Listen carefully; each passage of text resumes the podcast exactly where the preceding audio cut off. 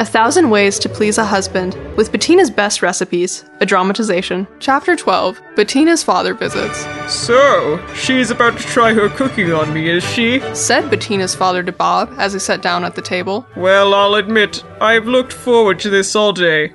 But there was a time when I was a little more skeptical of Bettina's culinary skill. You know, when Mother was in California two years ago during that last winter, it was harsh. Bettina got creative with some rodents. Now, Charlie, you know that all girls have to learn at some time or another. Interrupted Bettina's mother in her own way, her own special way. And I believe that Bob has fared pretty well considering that Bettina's just beginning to keep house. I should say so. Said Bob heartily. Why, I'm getting fat. I was weighed today. Don't and say any more, Bob. We'll rent the house and take to boarding. If you get fat, No boarding houses for mine. Not after your cooking, Bettina. I had enough of boarding before I was married. Say, how long ago does that seem? has the time dragged as much as that? Well, I'll change the subject. Dad, how do you like my Japanese garden? I think it's pretty, don't you? It's so beautiful. Dad, Dad, Dad. I certainly do, my dear. What are those feathery things? Why don't you know that, Father? And when you were a boy, you worked on a farm one summer, too. There's a parsnip and a horseradish and a beet. Don't gag. Then there are a few parsley seeds and grass seeds on a tiny sponge. And see the little shells and stones that Bob and I collected for it. Yes, we found that pink stone up on the river on a picnic a year ago last May before we were engaged or or were we engaged then, Bettina?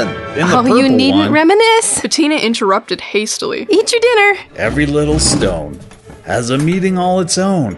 Every little shell, but it wouldn't do to tell. I composed that poem just this minute. Said Bob, undisturbed.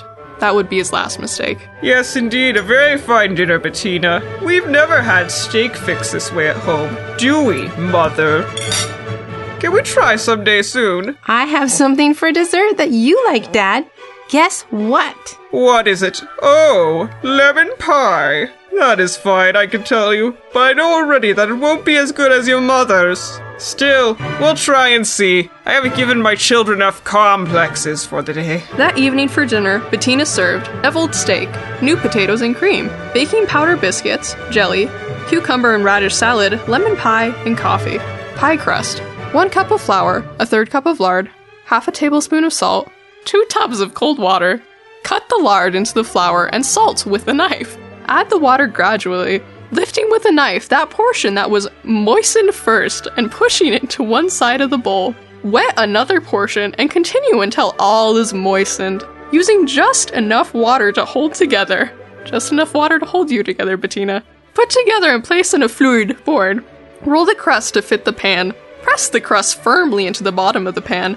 Prick the sides and bottom with a fork. Crinkle the edges of the crust, like the edges of your mind, like that dark place you don't want to go back to. You remember it. The walls, the cold walls all around you. When you close your eyes, all you see are centipedes. And they miss you dearly. Crinkle the edges. Crinkle them. Crinkle the edges of the crust. Have the crust extend above the edge of the pan to make a deep shell for the filling. Bake the crust first to make it crisp. Do not butter the pan. Do not, I know you're tempted, do not butter the pan. Bake from 5 to 6 minutes in a hot oven. When the crust is done, add the filling and cover this with the meringue.